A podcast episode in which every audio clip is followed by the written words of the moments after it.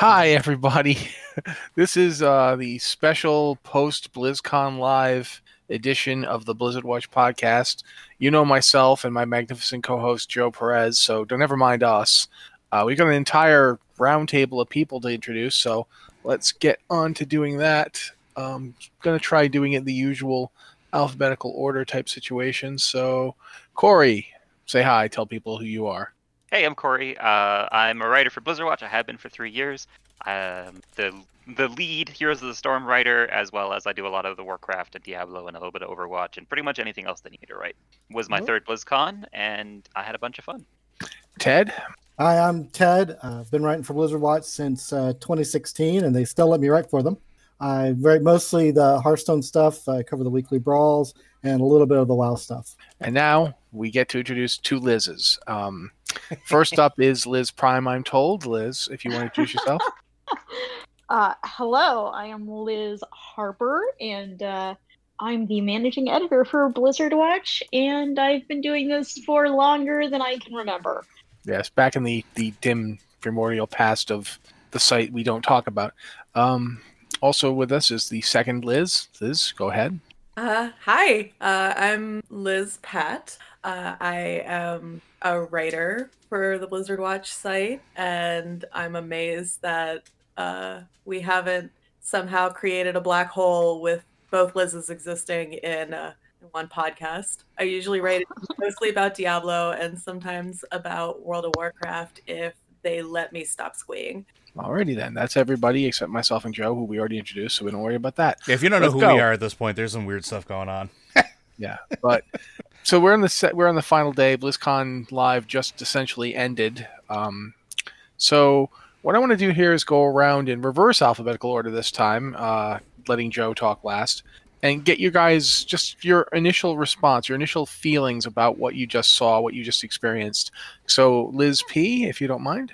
Um, wow. That's all I like holy holy cats is all I gotta say. Um we got so much Diablo this weekend that I uh made the crack that it was actually Diablo Conline. And um I don't think you're far every off. of. Yeah, not really that far off. Um I didn't get a lot of sleep, but that's totally okay. That's what the rest of the days of the year are for. Yeah, that's that's part of the experience. Ex- yeah, and this was only my second BlizzCon with Blizzard Watch, so um, doing it online only was quite the adventure.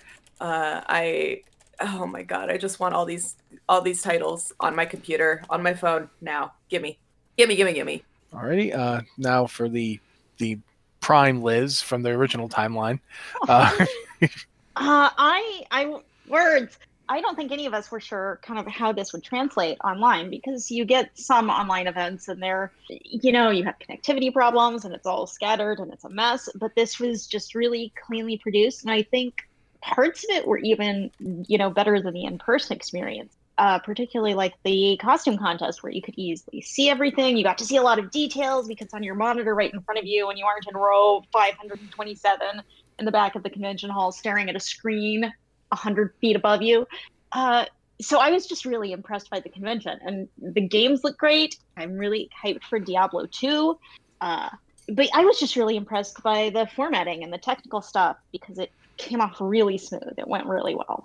okay, cool. Uh, I'm just reminded myself that Joe is actually next. So Joe, did you get to see anything? Do you have any reactions? Uh, honestly, I was actually really impressed with how condensed everything was, and I don't think you realize how much time actually gets spent between uh, the various like setups and teardowns and everything when there's a live con. And so it was actually really cool to see how much could be crammed into a very small period of time. Uh, and it was relatively short because I mean it was starting what three Eastern today, uh, five Eastern yesterday, and then like went until what ten Eastern yesterday. Like it wasn't a long period of time. And when we go to the cons, we, you know, we're up early, we're in line, we're going in at like, you know, what is doors open usually what 10 11 o'clock? And then we're usually there till 10 11 o'clock at night. So like that 12 hour block got condensed down because there was no setup or teardown that needed to be done. Everything was done ahead of time. And i'm going to throw a shout out to adam Holisky out there in in in internet land because i wonder I'm, i want to know if he had the same reaction i did. This is the first blizzcon there wasn't audio issues and it was amazing and for anybody who doesn't know, that's a big joke between me and Adam because we've done a lot of, of audio engineering and sound stuff in our past. And so whenever there would be audio issues when doing the live stuff at BlizzCon, we would commiserate in, in like chat or DMs or whatever. And it's like, Blizzard, just hire us. We'll take care of it for you. Uh, so it was nice to see that because everything was done ahead of time, it was very smooth and very clean. And uh, as somebody who sometimes has a hard time hearing things when people speak at conventions, I appreciated that. It was it was just a really good time. Cool, cool. Uh, Ted, you got anything for us? I mean, wow. Um, so we got kind of what we expected with the new Hearthstone expansion, Forged in the Barrens. We got a brand new mercenary mode that we didn't have any idea was coming that looks just amazing. But I think my big takeaway from all the panels and everything was just seeing the passion of the developers, how much this means to them, how much they want us to dive into these worlds and enjoy them and, and really see the fruits of, of what they've been working on for the past year. So I was just blown away by, by their passion and how much they care. Yeah, actually, one of the things I noticed when I was watching was I was so relieved that it's still the same group of people who don't really do public speaking very often and you can tell they're more excited about what they're trying to tell you than necessarily thinking about what they're telling you. I actually really like that because that harkens back to every BlizzCon I've ever watched or been at. So Mhm. I was I was happy about that. Corey, you got anything for us, fella? Uh, wow, it was it was an amazingly well put together event. Um, the squishing it down into those like four and five hour blocks was really impressive. But I really would have loved it if they hadn't squished it down quite as much, or if they had just filled in a little and a little extra time. Like I know it's greedy of me to want more, but they could have given us more too. Like there, there's so much more. We could have gotten more panels on everything. I, I know that that takes away from the developers doing more work on the games that we want to play, but like I'm sure they could have found some more interesting things to talk to us. Well, since you mentioned that you're the heroes guy, you probably were a little disappointed in the amount of heroes news you got this time around. I, I was very disappointed. Uh, there was no dedicated heroes panel because I, there would have probably been one if they had done BlizzCon uh, like normal back in 2020 in November because they would have been hyping up Hogger to be released. But he got released a month and a half ago, so there was no nothing there. But I mean, I wrote about it for the site. Basically, they didn't have anything that they ha- were ready to show off right now. They are, they are still working on skins and events and things to come out down the line. They just weren't in a spot to do that. And I said, that's fine. We love what you do. Just kind of show us some, you know, concept art or something. Go back in time and talk about like heroes from the ground up. Just we want to see what's happening because we love the game and the community loves the game and it would have been a even if it's not new stuff, we still would have had a fun time. Yeah, it upsets me too because like I for my money, it's one of the best MOBAs out there. Oh, without a doubt, it's so smooth. so not already yeah. Sorry, dis- disappointing. No, that's fine. Uh, but I'm now going to say what I thought, which was uh, basically Liz P and I are on the same page. It was like Diablo and its friends, the con, and I was perfectly okay with that. Um, Diablo 2. Um, what I'm really interested in is we nobody was surprised by the announcement about Diablo 2 uh, Resurrected. I don't think this. Nobody was like, I can't believe this is happening. I think we were all like, finally, finally, you tell us Yeah, we've been Uh, waiting for how long? yeah, partially because I think back in 2019 we expected it. Mm-hmm. Um, partially because with the acquisition of Vicarious Visions and those guys, you you did. I watched a lot of Diablo 2 panels this this BlizzCon, guys. You knocked it out of the park on your presentation. If you can deliver what you what you told us you're going to do, you will have a lot of happy people. I think this is the remaster that makes or breaks Blizzard's reputation for on remastering. Quite frankly, uh, and to see it come out as strong as it did, and to see them come out with a message as strong as they as they presented was encouraging. I was very heartened by it. I of course want to know more about Diablo 4 all the time. Like literally, I I think about Diablo 4 so much that I almost named one of my pets Diablo 4, uh, and so that was exciting. I, I feel like they've really managed to to low key bulk up Diablo Immortal's profile to the point where you can have it be a big deal in your convention and there was no outrage there was no upset there was none of that what we saw in 2018 um, which I was very very happy to see. Diablo Immortal looks like a really solid MMO. I'm just going to say this: if it was being released on PC, I think people would be over the moon for it, and I think they will eventually come to it will come to be one of the best mobile games for that out there. I think its its quality is at this point established. So I was excited about that too. I was a little disappointed, but not surprised that we didn't get more about World of Warcraft. Um, we got more than I expected us to get, quite frankly, um, and I think that's something we'll talk about soon. But yeah, I, I you're in a place where you, you, we're early in an expansion. We're not going to find out anything about the next expansion. There's no way this early into this expansion. There's no way they're going to talk about the No. next one. Yeah, we're So- we're barely past the first tier of content. Yeah, uh, Yeah. we got was what I expected us to get. We got like teasers about the next patch. We got to see that cinematic, and I think at this point I'm going to move to talking about that cinematic. And this time I'm just going to pick somebody at random. So, uh, no, yeah, second Liz, Liz P. Um, what did you think of that trailer? Oh my god. I was sitting here bouncing up and down quietly when you were saying you were going to pick someone at random. Like, I want to talk about it. I want to talk about it. Um, because holy cow. Holy cow. The, oh, the visuals, the throwback. It, I, uh, since I'm new at this, um, any problems with spoilers since this was. In a So I trailer that No, was give me, at this point, if Yeah, I you're was gonna say- this, Uh, yeah, I was gonna say. I think we we can do a blanket. This episode will contain spoilers for BlizzCon. If you are listening to the recorded version of this and you did not expect that, I'm sorry. But yeah, spoilers from here on out. Okay. Um the look when Anduin takes the modified sword and it's a throwback to I I don't I- I'll call it inspired by the Arthas model, Oh The- yeah.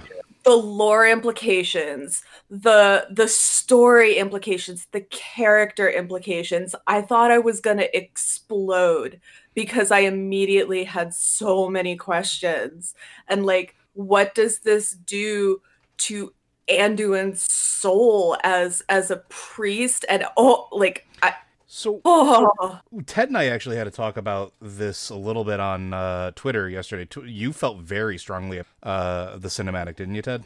Yeah, I, I, I really did. Um, first of all, hats off to Terran Gregory and his entire team. Like the the technical details, the music, the cinematography, everything about this thing was absolutely top notch. So I don't want anything that, that I say to detract from the incredible long work that, that went into it. My my my issue was that I didn't want for Anduin to go dark. I didn't want dark Anduin. I wanted Anduin's connection to the light to be powerful enough, just as we saw in Icecrown Citadel. You know, they talked about Icecrown Citadel, the the, the killing of Arthas, as being one of those seminal moments, one of those one of those bedrock moments in in all the 30 years of Warcraft. And what one of that that moment was so great because of the moment of our defeat, the light answered Tirion's call, and we were able to snatch victory from from the very jaws of defeat. And and now with this, it's like Anduin's connection to light isn't strong enough to keep him from essentially being made a puppet. So that that was So- really what I didn't like about it. And I think you're onto something there, and, and I'll probably get into more of this when we get into lore watch because I have a lot to talk about with it. But it made me that cinematic made me think about the light in a completely different, way. not in a bad way, mind you, just a different way. And like I started thinking about all the previous cinematics and all the previous things we've seen, and something you said like that's what like keyed it off for me is looking at it and it's the the calling to the light. It's almost like they're inviting the light into them. When a priest or a paladin is wielding the light they're not necessarily wielding it. They're acting as a conduit a vessel. And i think that's the key and it, like i think there's more to it now because of that and i think that sort of broadens the, impact of why Anduin was important and why paladins and priests uh, can do what they can do between the light and priests with like going shadow and, and touching the void. Like that cinematic, those moments, especially when like Liz is talking about that that uh, look that he gives, that recognition of like he's still inside of his body, he's just not in control. It's it's as if he's being inhabited. He's a vessel. And that's even what like Zovaal refers to him as. I think it made me start really to appreciate the importance of what somebody like Anduin represents. Well, and if I can just add, you may want to go back and look at the scene in Before the Storm where Kali is resurrected and the way that Anduin describes his interaction with the light. Which is true, but perception of what you're left behind can always be different too. Matt talks about it a lot about how uh, the light has a very specific view of things. We talk about this a lot. So I was always kind of curious about that. And we could talk more about that later, but it's just it, it's it the cinematic made me start thinking about things different is really what it boils down to. Yeah. And I I, I want to also chime in. We have the experience in the Shadowlands, um, especially when we're talking to Thrall about being cut off from the elements. And it makes me wonder how much his time in the Maw has cut Anduin off from the light and what the implication is there for him and if that contributed. Okay, I, I do want to actually talk about some of the stuff that was revealed, but I want to make sure that Corey and, and Liz get a chance to talk. Uh, do either of you have anything you want to throw in about the uh, cinematic before we move on? I really love the transition between the the lion armor and his new Death Knight getup. That was such a great like as he's leaping at the Archon, super fun. And just that they were able to even throw in that little bit of a character moment where he regrets what he's done and that before the armor reasserts control and you can tell that it's the armor doing it runes light up super great. So kudos as always to Terran and his team. They do yeoman's work. Mm-hmm. liz? Uh, i'm curious about the light too because you know we had the moment in Icecrown Citadel where it's like the light came in and saved us all. Tirion was you know uh, called on the light and bang we won that fight because the light was with us uh, but you know, in Legion, we saw Tirion fall, and he's there saying the light will protect me, and it didn't. And now we're seeing Anduin here in the Maw, you know, kind of counting on this strength of will and his connection. He doesn't call on the light like Tirion did, where Tirion says, "The light protect me," and all of that. But you see this connection being very different, and you also see it like over time we don't have this the light will protect anymore. We don't assume that the light will protect us. We've seen our heroes fall like especially in legion. Like we just saw a lot of heroes falling and we all got knocked down really hard and we don't you know the light isn't necessarily there for us which is kind of interesting. Well yeah i don't want to drag it go ahead in in Icecrown, he says light grant me this one final blessing and he emphasizes one final blessing. So he'd already used up his one and only by the time Legion rolled around. I'm See, sorry, kind of a joke. throws. That's a joke, but I actually that's a point I wanted to make before we moved on is that we saw Xe'ra desperate to turn Illidan into a champion of the light, and we never really stopped to ask ourselves why she was so desperate to do mm-hmm. it. And is it possible that by refusing the light there, Illidan effectively signaled the end of its ability to be as effective as it once was. It's possible that the light's a finite resource. The, go back to, of all things, go back to just when Cataclysm came out, and you get Velen goes to Orebor Harborage because there's a dying uh, Draenei lost one there, one of the broken, and the, the light can't they can't use the light to cure him. And they're like, why? Why is he dying? Why can't we save him? And and, and uh, Velen says the light does not operate unopposed in this world realm. Mm-hmm. And I think what we're looking at here is that the light is not omnipotent. It is not. If it was, it would already have won. It, it, and we're in a mm. situation here where we keep thinking that just because you're strong in the light, you can overcome these things. But the light isn't unopposed, and we're in the Shadowlands. We're not in the realm of light. We're not in a place where the light operates equally against everybody else. We're in a realm where if you bring the light to bear, there's a cost. There's a there's a Naaru trapped in Revendreth right now. It can't leave. It's been damaged by its time here. This place is a realm of death, not a realm of the light. The, and I think that's something we're seeing too is the, the idea that these forces are in opposition and we're currently in the place where this, the force we're opposing is the strongest. So that's interesting to me. I don't know how that's going to play out. I, I, think there's another thing that that that might also become important moving into the future too, and this is going to be something for the the alliance folks out there. I think the Light Forge just became a whole lot more important after the cinema, uh, and after everything we've seen revealed. Because I think you know you're making good points, but now we can start looking at beings and entities that have been completely reforged and rebuilt by the light in a way that most everything hasn't. And how does that interact? How does that happen? How does that work? And now you have Tirion, who ostensibly is in that same boat, who's still around. Like things are about to get really, really interesting. And I, I always wondered why would the light make like reforge all these these creatures that were, you know, devoted to it.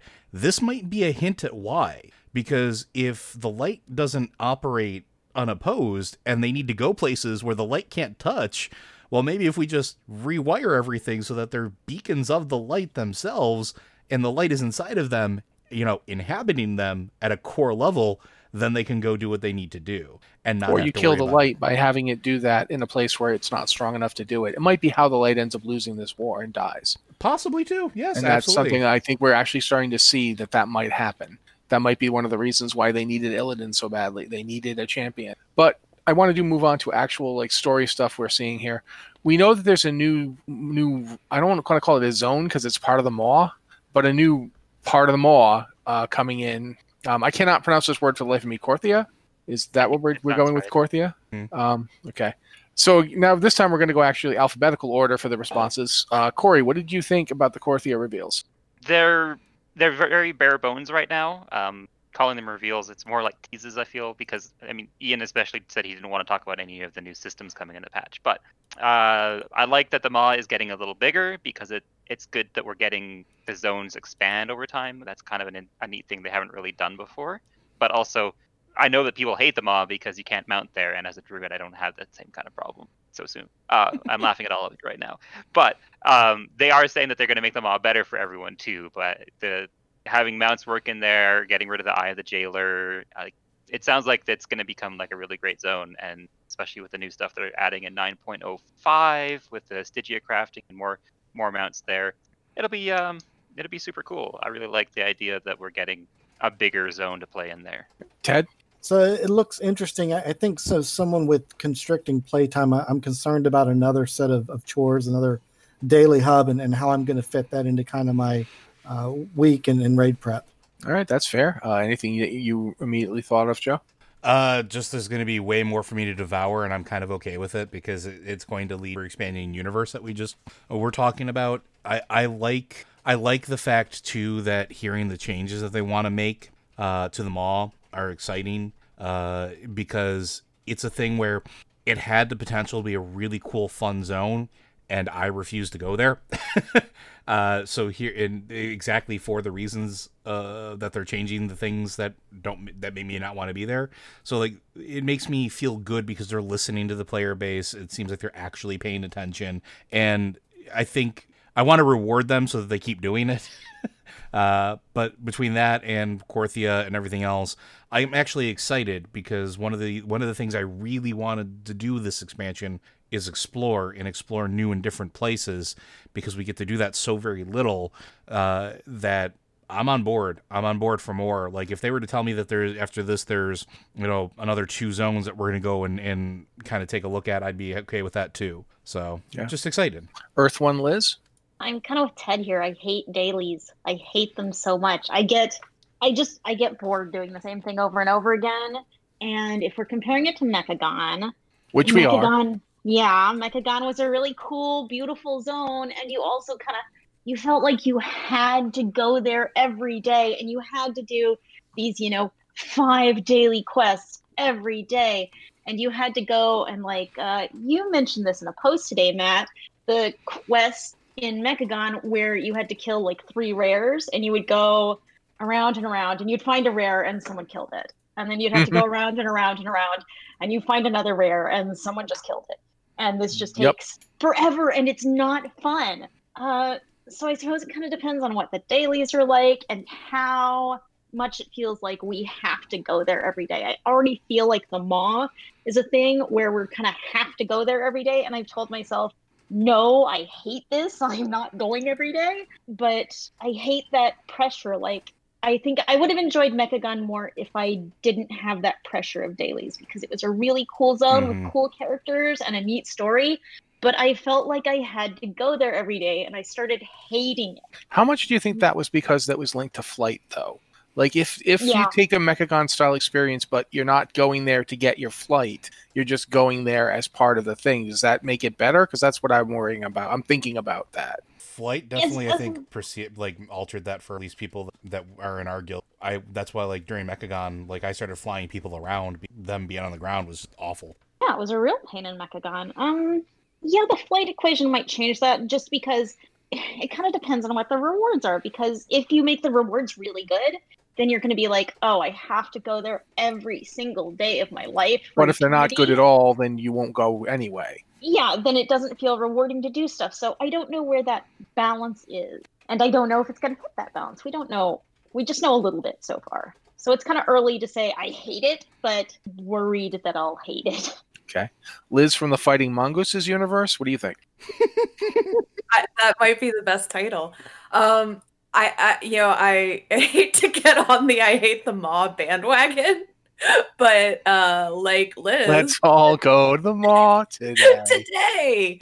Um, uh, I, you know, I, I find the Maw experience very frustrating right now. Uh, and honestly, um, when there was conversation earlier in staff chat while we were uh, talking about the Q and A's and the articles, and um, someone said something about needing 40 more renown to, to unlock flying and i misread it because i that's what i thought it had said and my heart stopped because i was like oh god this is going to be another expansion. I'm never going to unlock flying.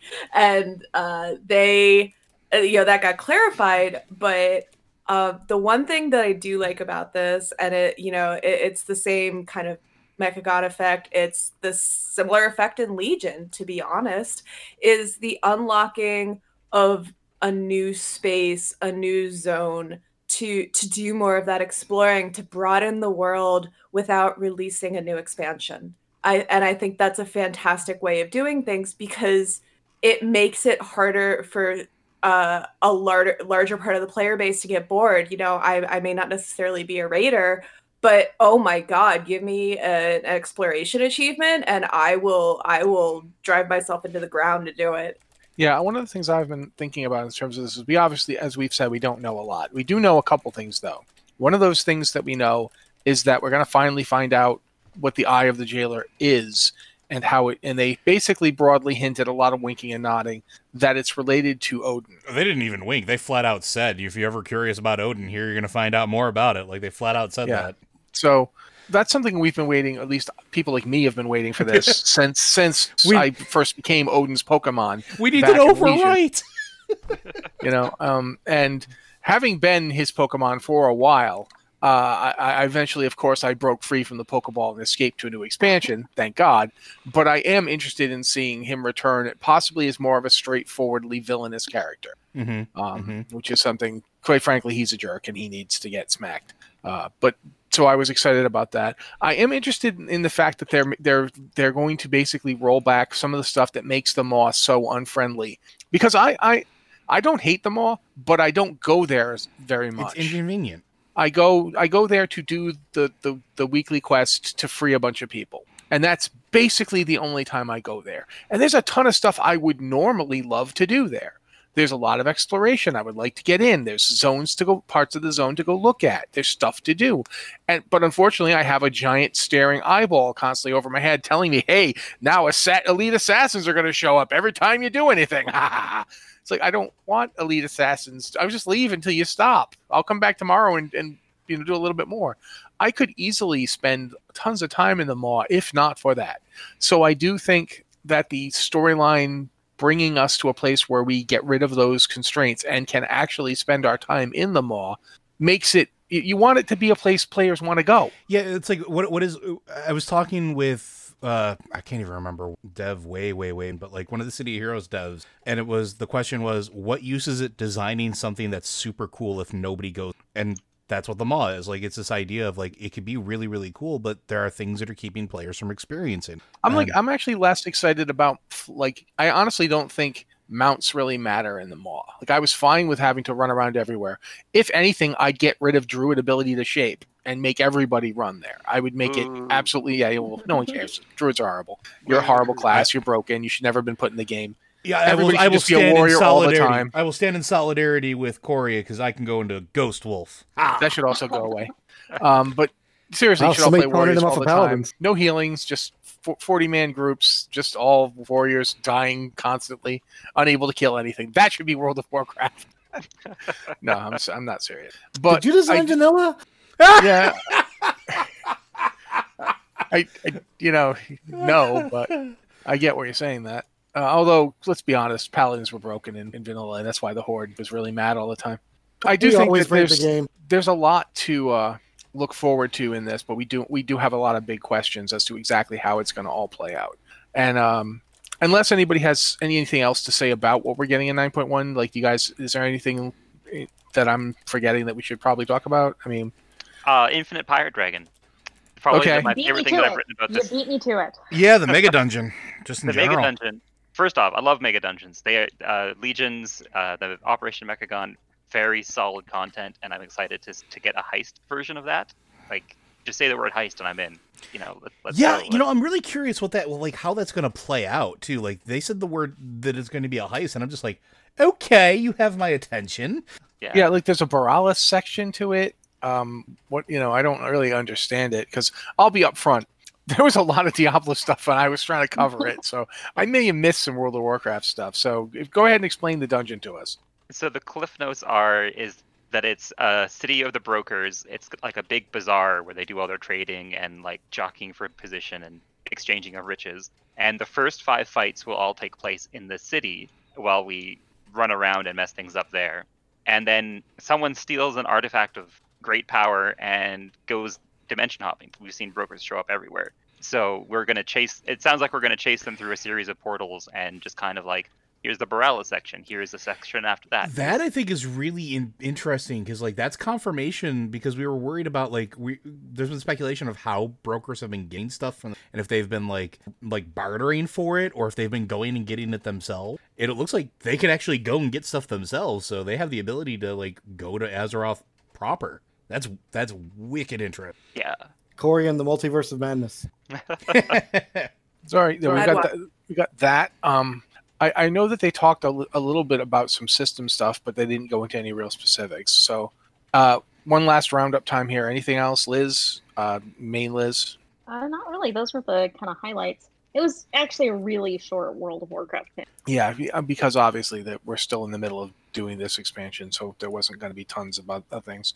So I guess at this point, then I get to take a deep breath and then move us into the deep, dark, vast waters of Diablo, because oh my God, this Liz, you know, uh, Liz too, you have absolutely nailed what this convention felt like for me. Um, you you got to do a, an interview with Dan, is correct, or am I mis- misremembering? That's correct. I actually got to do one with Dan and one with Liz Prime.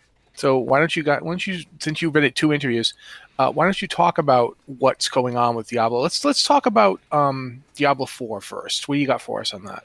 So Diablo 4, um, of course, we got the rogue and uh, the the best description of the rogue that I heard the entire time um, was from systems designer uh, that she's an Olympic gymnast with a pair of bloody knives. And that aesthetic is 100% like we got that in the cinematic we got that in the gameplay um, i'm not saying anything about what she's laying on the back of the pew in the temple of of akarat because You'll hear more about that later. You'll hear more about that later. There we go. Um, but you know that also was kind of a great hearkening into the other main topic, which was PP. And for someone who has zero interest in PvP, I'm sorry, internet. Um, I'm actually interested in PvP because this system and the the, the way they're doing this uh, sounds so fascinating. Yeah, I, I was actually uh, one of the things I remember from watching the various uh, the Q and A panel today was they talked about how the uh, the Rogue is going to work in terms of its systems. Um, basically, the Rogue is unique in that it has I don't know what you call them. You call them specializations. I think. I think. Yeah. And the specializations, uh, one of them is combo points. I mean, if you you know, World of Warcraft players like combo points. I know what that is. Yes, uh, rogues will have combo points in in Diablo 4, although it's not quite the it's not the WoW system. It's a different system, but still the basics are you you have getting it you have it builder attacks and spender attacks and the combo points build up as you're working and you can use them to basically enhance your big finisher it, it's a it's a system we're all familiar um, but i was more interested in the idea that because they have multiple specializations they get class quests and it's this seems to be right now it's if not unique to the rogue it's fundamentally a rogue thing that other people might get a little taste of as well but did, did you do you remember what they said about that So to be clear, and this actually came up not only in the interview, it came up in the Q and A today. Um, that the class quests are unique to the rogue in the sense that this is how they're going to develop their specializations with through or not with through different factions around sanctuary so one example is one that we've um we've seen in the franchise a couple of times the uh sisterhood of the sightless eye. And that's going to be how those um, those abilities are learned developed for that character. Uh, so I, I- they didn't really give any kind of corollaries for the other classes i've kind of been thinking about them like um, the arsenal system or the uh, the elemental enhancement system or um, Hmm, It's it's unique for the class. It's the flavor of the class. Exactly. It's unique for the flavor of the class. Like all these different thieves guilds where you can learn different ways of of behaving and sneaking around and stealing ears.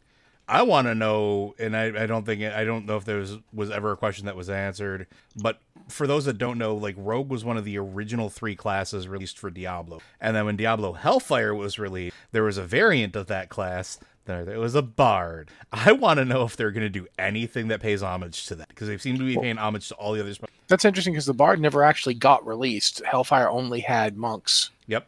uh, but the Bard and the Barbarian were both part of that. But no, that's a good point. There's nothing. There's nothing right now that we doesn't tell us, you know, what group she'll be with. We know they mentioned the Sisterhood of the Sightless Eye specifically because they're in Diablo 2, and that way, you know, they could also talk about Diablo 2, which they did a lot of this week. But yeah, we don't know much, but we do know the the the PvP callback. Yeah, um, the the what's what is the the hate the hatred zone or the the Uh, realm of Mephisto?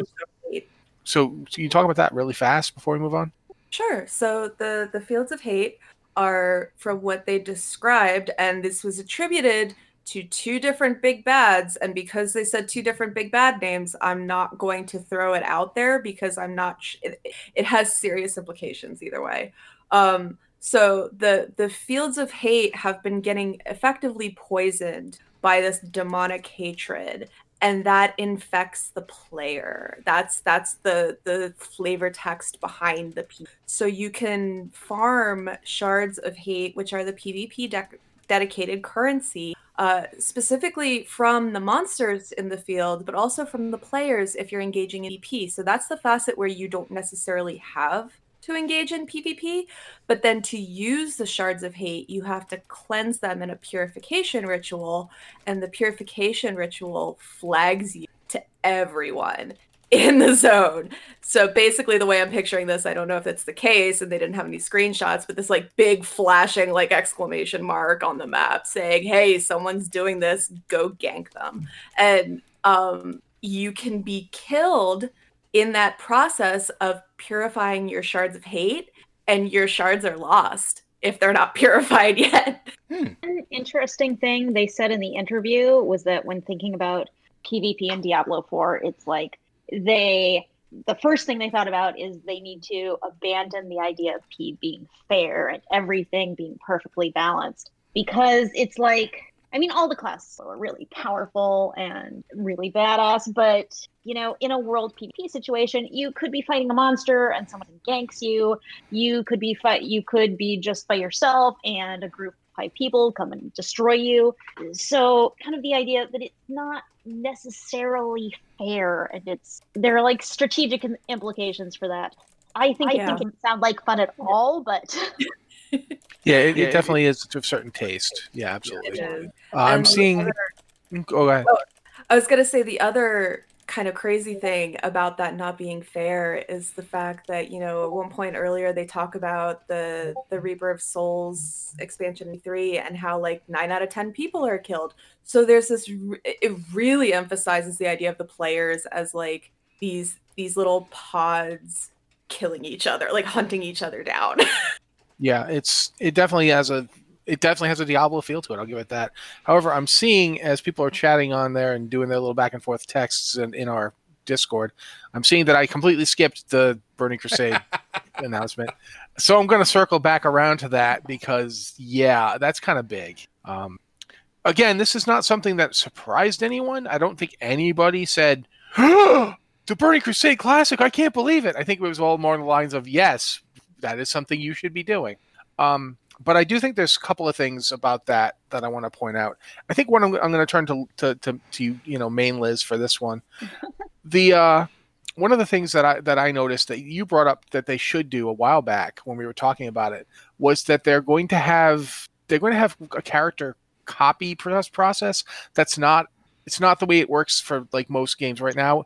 You're basically going to be able to clone your character onto Burning Crusade servers and progress there while leaving your character on an on an original server that does not have Burning Crusade content on it if you want to. Did, did you am I am I nuts or is that how they're doing? That's what they said. Yeah. Yeah. Sorry. And so, uh, like you, I mean, you get you know, actually, this is the game I paid the least amount of attention to at BlizzCon, but uh, yeah, you can choose stick with that like vanilla experience and stay in WoW Classic, or you choose you want to keep advancing.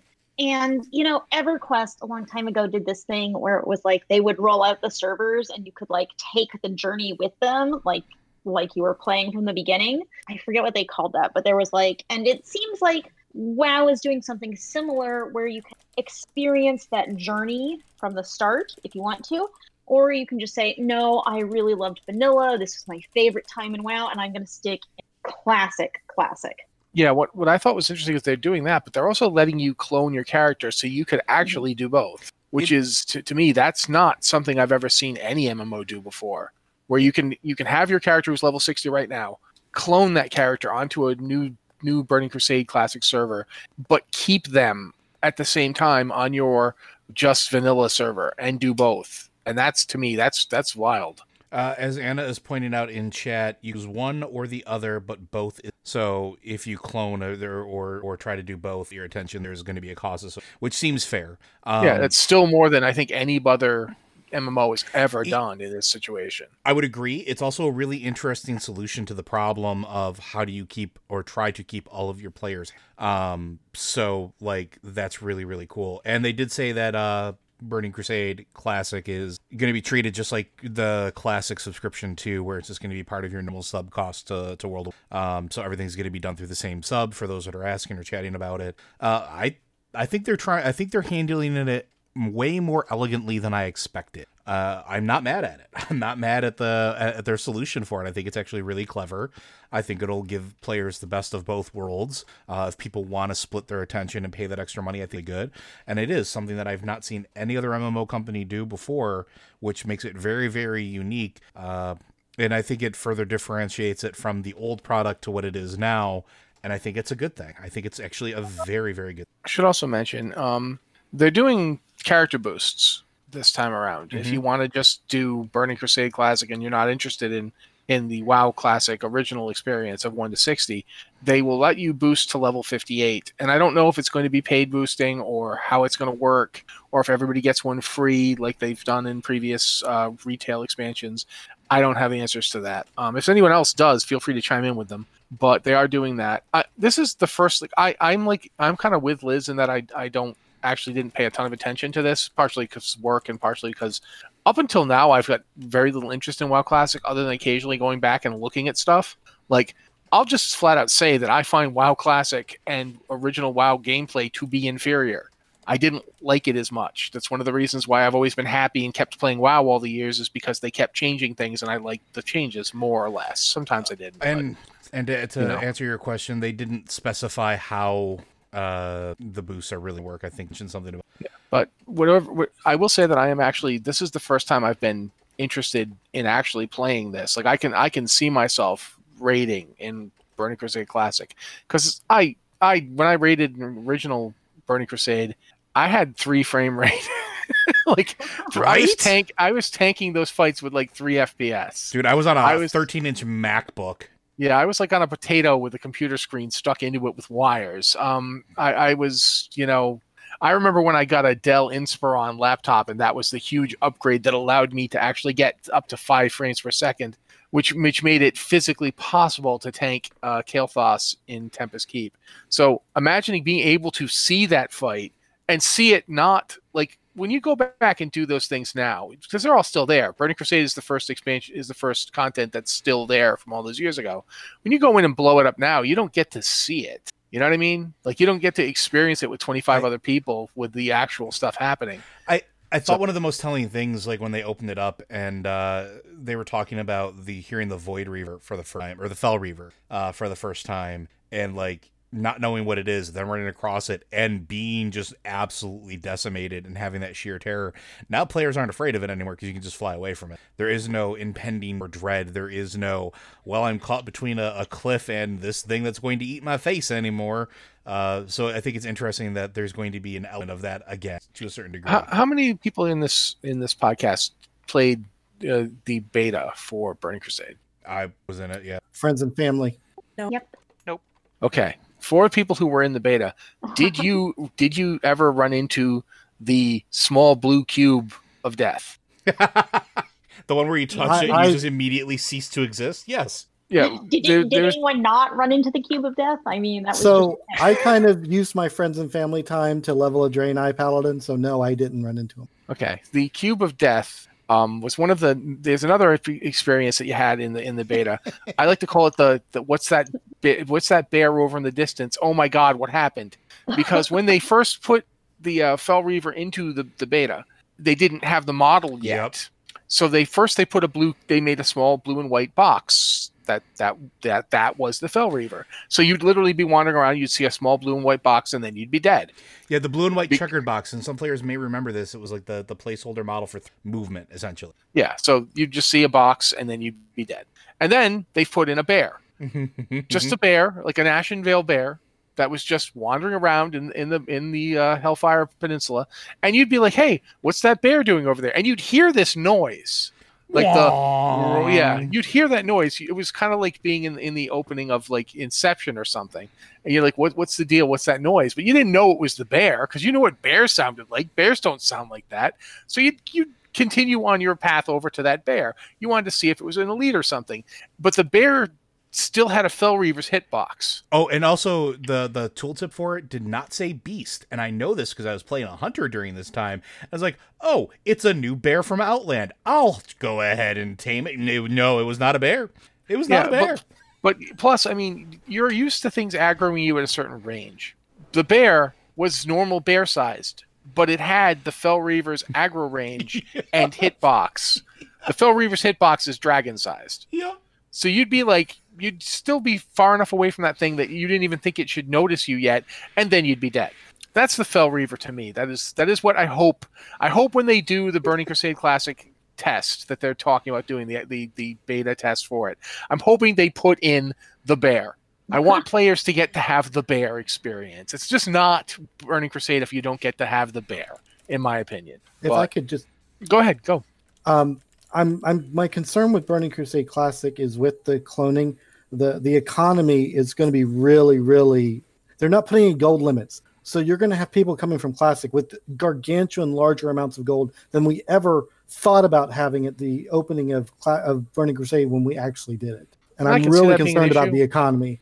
I can see it being an issue, but quite frankly, I'm not too worried about it because I think I feel like the economy in WoW Classic is already such a Faustian nightmare that it, they I don't think it'll get that much worse. If that makes sense. Like this is me basically saying the place is already on fire and the boat is sinking. I don't see what that this will actually this will just sustain that that downward trajectory. I don't know. Is- Have they talked at all about fixing the economy in WoW Classic?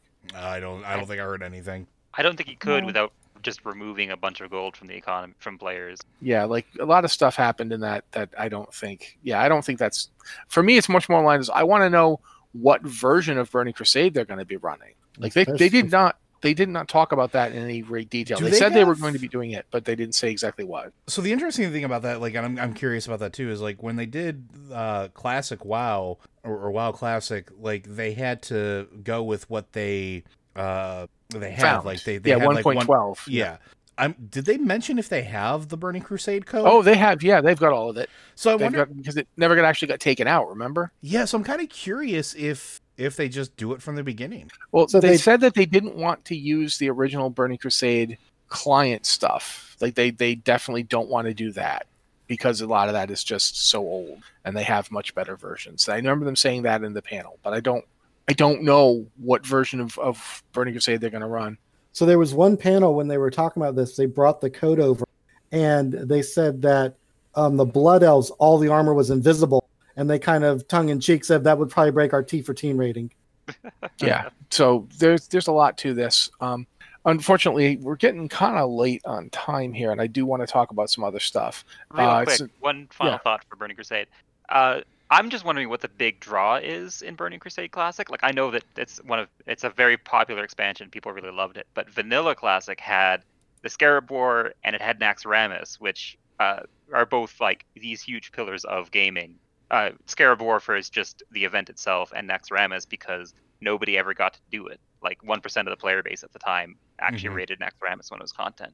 So I'm just wondering what the equivalent is in Burning Crusade, and if that'll be like if we'll see a big event or like people get really hyped for something in there on that. yeah same it's scale. attunements man It's 100% attuned. it's attunements people miss attunements thank you liz that was the response i wanted because that's pretty much how i actually feel about it Uh, I, I, all I- right I don't know. I think the big defining moment, besides like Black Temple, I mean, really was there one besides? Well, Caverns of Time was then, wasn't it? I think there's actually quite a few. There's, as you mentioned, the Caverns of Time that was it got expanded there. Uh, but there's, you know, the Burning, Burning Crusade basically has Illidan himself, which was at the first time that was the first big Warcraft three lore figure who got into World of Warcraft. Not counting Um, Jaina. Not counting Jaina, because Jaina didn't do a lot Or in, Thrall. in vanilla. Thrall doesn't count at all. No. But you know what I'm saying? Of the of the big two that everybody was like, "Oh, when are we going to see Arthas? When are we going to see Illidan?" And you know, had things going differently, they talked about that. They almost did Arthas first. Yeah, Like they had thought about doing Arthas and the Scourge first, and then they decided to do Illidan first. Illidan Um, and Kael'thas being first as far as Burning Crusade went, I think was a good choice. That is a But it- but- bold but it choice, also- though. It, it also means that you know that's the kind of stuff for people. This was the first time that they got to step away from Azeroth as well. And for all that you know, WoW Classic was very much about Azeroth nostalgia. This is about nostalgia for that first time you weren't on Azeroth anymore. And it's weird being in Shadowlands in a weird sort of way. We are very much in an expansion that is living in the legacy of that kind of alien vista. The first time you step through the Hellfire Peninsula portal, uh, the Dark Portal, you step through it, and you are suddenly this ain't what is there's stuff floating. What is this? There, that was a big thing. I think there's a lot to Burning Crusade that attracts people. Um, but you know, to be fair, people can still do it, whereas all the original WoW Classic stuff is not there anymore. But okay, we, we really do need to talk at least a little bit about Hearthstone because we haven't, and it's a big deal. Um, so Ted, So we got um, Forged in the Barrens, which is our new expansion. It's kind of you know it was expected. Um, we're going to get a new keyword in Frenzy, which is kind of uh, buffed up in Raid. We're getting spell schools, so just like we have minion types, all the all the spells will now have a particular school, so you can have minions that interact with with nature spells versus holy spells, and so there's a whole new range of possibility. We're, we're getting an entirely new mode called Mercenary, which is supposed to be like a Slay the Spire kind of thing, which they just kind of tease, but you're going to be leveling up heroes, getting equipment drops. It just it's a Hearthstone that that is like nothing you do today. And then we've got the core set, and then we've got Hearthstone Classic, which I am looking so forward to. Um, I was I was actually in the Hearthstone beta, but during the time period of Hearthstone Classic, I had a very small collection, and now I'll be able to go in there and, and play a lot of the decks that I didn't get to play because I just didn't have the collection back then. So that's going to be really interesting. And it's going to have the same ladder, the same uh, kind of reward system that your uh, your ranked and your casual does right now. So there's a lot of really really cool stuff. What's the core deck thing? 'Cause this is the part I didn't really grasp when I was looking into it. Like they're basically Is throwing like- out the way that the decks are organized now and going for the nose system, or what? What's what's the deal? Is it similar to like what they're doing with like core sets in Magic? So yeah, basically, right now you have the basic set, and you have um, the the um, oh, I can't remember what it's called, classic and basic set, I think is what it's called, and that's all going away. And basically, it's going to be a core set of cards called the core set that every player gets for free. It's over 200 cards that becomes the foundation of your collection. the thing is that right now uh, you get you earn basic cards through playing but all of the classic cards which is a lot of cards you have to get them by opening packs. It's really random and it means if you jump into the game like if you jump into the game for the first time you are starting way behind because you have no classic cards and you have nothing to build a deck with except for this basic kind of mediocre stuff. Uh, so but now everyone will log in and have this collection of 200 cards. Everyone will have the same basis to start from even though you can still buy packs and get more new stuff So is this a way to get this- people back into the game, or to, for new players to catch up? It sounds like it reduces Um, the barrier to entry. Is really what it. It, it sounds like it's reduces doing. yes it reduces the barrier to entry but it also allows the developers to have kind of a more curated set and they're going to rotate it every year so they can keep kind of tweaking gameplay and keeping it interesting and you know bringing new cards or bring old cards back into the set that um, interact with interesting ways and new cards Uh, so it yes it reduces the barrier to entry and it kind of starts people off at a more level playing field i think Yeah, I think Well, I was gonna say I think that from a, from a, uh, an outsider's perspective who isn't playing it as much as like some other folks are, that sounds really really good. That that's Yeah. like that sounds like something that I might try to play again in the future and try to play some of fun expansions and fun things that they're doing. Because legitimately I stopped playing because I didn't have access to like basic things to build a deck and I didn't have cards because I hadn't been playing as much. And so like casual player me was was falling super super far behind and it just made a lot of the stuff unfun. So this sounds like it's it, it's just a really good way to sort of get my feet wet back into it so i think it's a smart choice on their part because when they started saying that uh, my ears did perk up because Well- go ahead I'm so sorry. Um, as someone who watched almost every Hearthstone panel, it really did feel like that J. Allen Brack, five minutes before the person went on, said, Now be sure you say there's never been a better time to get into Hearthstone. Okay, uh, at this point, we are kind of at the end of our time. I, I do have like a question I want to ask everybody here and give you guys a chance to answer it so that we can go out on this. How? And I'm going to start with uh with main Liz again because you know she is our boss and I'd like to occasionally start liz prime Yeah. Um, wh- what did you? What were your feelings about the relative lack of Overwatch slash Overwatch Two news at this? Was were you expecting that? Were you surprised at how little we actually got? Do you think there's going to be an announcement down the road? What did you think of that? I am definitely surprised we didn't get more Overwatch 2 because it feels like Overwatch 1 is kind of at the end of its cycle. It's, you know, there's not a ton happening in Overwatch 1. You just kind of have the same thing. There aren't new heroes. You're getting just kind of regular holiday events and new arcade modes and just little things. But it's, you know, there's nothing new and exciting coming to Overwatch. And it felt like they had to it's like we really needed to hear something about what to get hyped for. And i'm really surprised too that it didn't get a 2021 release date because that would give people in overwatch really something to look forward to. And now they don't have that. And blizzcon didn't give them much either because there was just really one panel about the game. Um, so i'm surprised i don't think it's necessarily a bad thing because that means they're working on the game. They're working to make a better game than they could have re- released if they released it this year. But it's you know like like heroes didn't get anything. Overwatch got very little and it feels really disappointing to be a fan of either of those games. You are hyped about the game you're hoping to hear something and then it just kind of you know it falls flat. The things blizzard did talk about uh, for all the other titles were like so exciting. And then like if you're a heroes of the storm fan like our friend corey here it's just you go and there's there's nothing. There was Okay. one art panel for where we watched Carbot animation, so we love. It was a very good panel where we watched him draw a cartoon or a part of a cartoon. It's a lot of work. Well, that actually means I'll I'll throw the question to you, Corey. Same question. Same question. Uh, Overwatch. I'm so surprised that at nothing else we didn't get any update on Sojourn's kit. Uh, like as a character, they announced her at, at BlizzCon 2019. It has been a year and change uh, since we saw anything about Overwatch 2. And rather than come out all guns blazing on this new hero character, the first Canadian, the first black woman in the game, they yeah, they showed her in action in a few snippets of the gameplay that they were showing in their one Overwatch like substantive panel about like what's coming to the game. But that was it. They didn't go into her kit. They didn't have a trailer for her. They didn't showcase her skins. They didn't. So it's like, what was what's that? Why why wouldn't you show us more of this character? It's been so long, Blizzard, please. Like, Okay. What have you been doing for the past year and a half? Okay, I'll Like- throw the question over. Unless you are you done, Corey?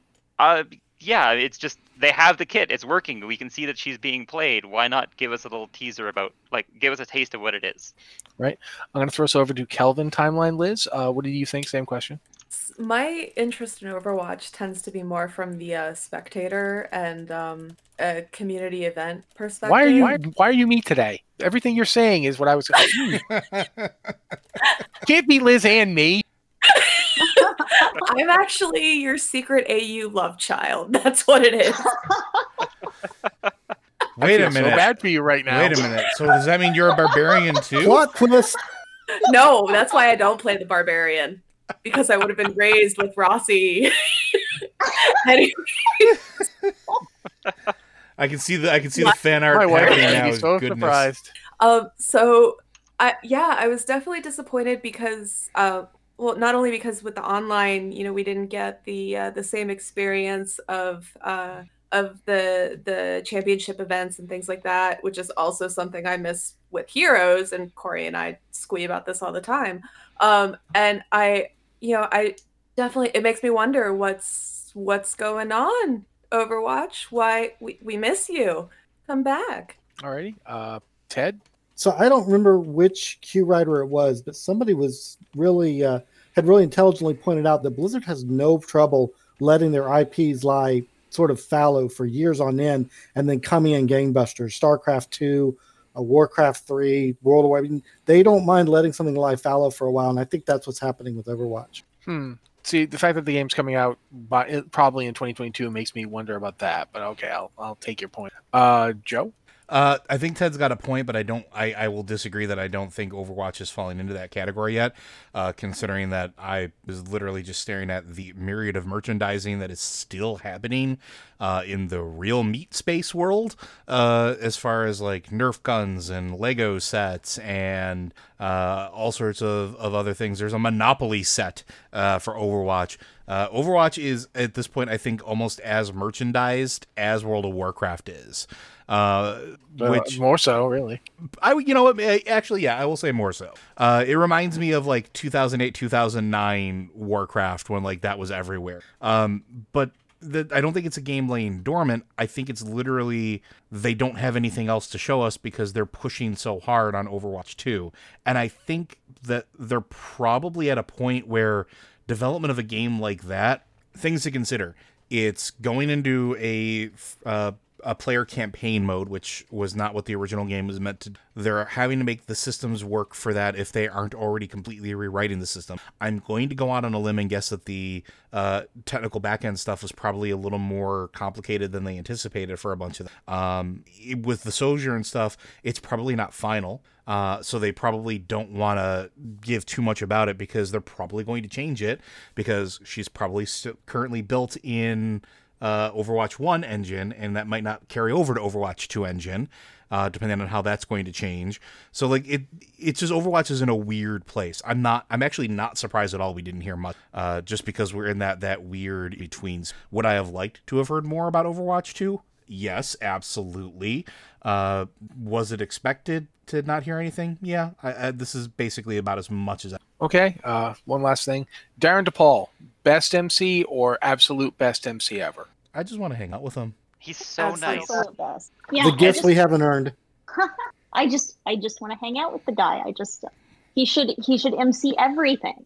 Yeah, he, I, I have to say that um, if if after this Darin De Paul gets to be host as many BlizzCons as he wants, I would be totally down with that. I, I don't think they, up until now, they had not really found the the magic combination. But every time I see Darin De Paul doing anything involving BlizzCon, it's just one. The guy's amazing. So if you're listening, Darin, why are you listening to us? If you are listening to us, to do. if you are listening to us, do you want to play our D and D game? You know, he, if he if he played in our D and D game, the rest of us don't have to show up anymore. He just does everything. I, I don't know that I would feel I I wouldn't be able to say anything. I wouldn't feel. yeah, had you'd just be watching contribute. him, listening to him. Oh, yeah. It's like when people are like, "Oh, I'd love to be a Critical Role." I'm like, "No, are you kidding me?" I would sit there like with my jaw on the floor the whole time. No, uh, but yeah. Also, by the way, that Diablo game was amazing. The Diablo D and D game that they ran, um, he he incorporated uh, Diablo mechanics into the game, and he did it really well. And I'm always impressed when DMs do that. But we are pretty much out of time for me to gush for an hour about that. So. Thank you guys so much for being here. Uh, whoever just said, "Oh, go Oh. for it." Um, so one thing, uh, the Hearthstone reveal is cool. Love Horde stuff because you know for the Horde through and through, I bleed red, etc., etc. I was very disappointed that their trailer was not a musical. I thought we'd figured this out since Sholazar Basin that their trailers had to be musicals. Like Ben Brode made a rap for Sholazar Basin because the fan base was like, "Where's the music?" Yeah, I think that we're at, we're moving to a new era where there won't be as many musicals, and I'm sorry to tell you this, Corey. I'm, I'm very sad. They don't even have Ben Brode anymore to do that for. Yeah, and they they don't have Dave Kosak either. Yeah, that's you, you lose those guys. You might maybe you lose your musicals. Man, But yeah, thank you everyone who's listening to this for the past hours. This, this group of maniacs uh, try to talk coherently after two days of a, of a convention that we kind of all just covered. So thank you for tolerating us for that. Um, this has been the Blizzard Watch podcast special BlizzCon edition. Um, I, I, I usually we have a thing we say here, and I feel weird saying it because we didn't do any emails or anything like that. But if you do have a question for the main podcast, uh, you can send it to podcast at blizzardwatch.com, subject line podcast of Blizzard Watch, so we know it's for this show. Or Lore Watch if you want to ask about Lore Watch. We're doing that tomorrow, by the way. Mhm. We're doing a lot this weekend. So if you've got a question for Lore Watch as you're listening to this somehow, if somehow you're listening to this, I guess live while we're streaming it, you can still ask Joe questions for tomorrow's Lore Watch. Um, so get on that. We're gonna. I think it's safe to say tomorrow's Lore Watch is going to have a lot to talk about. Oh, oh yeah, ever so slightly, ever so slightly. So, um, everybody, go ahead and say goodbye. Uh, do it in alphabetical order. So Corey, goodbye everyone. Thanks for being here. Ted, you're up. Goodbye, everybody. It's hammer time. Uh, whichever Liz wants to go. Uh, goodbye from the Prime Universe. And goodbye from the AU. We love you all. Joe. All right, folks, thank you very much and uh, for hanging out with us this weekend. Look forward to talking to you again. Uh, and as always, thank you for your continued support here on Twitch for the recording, as well as on Patreon. And uh, if you're listening to us live and you really considered uh, supporting us on Patreon, just going to throw it out there. Uh, those supporters allow us to keep doing stuff exactly like this with these wonderful impromptu uh, sessions where we get to talk about things like BlizzCon. Uh, it keeps the lights on, folks. So if you can, uh, if you can support us, we definitely Yep. And uh, bye, everybody.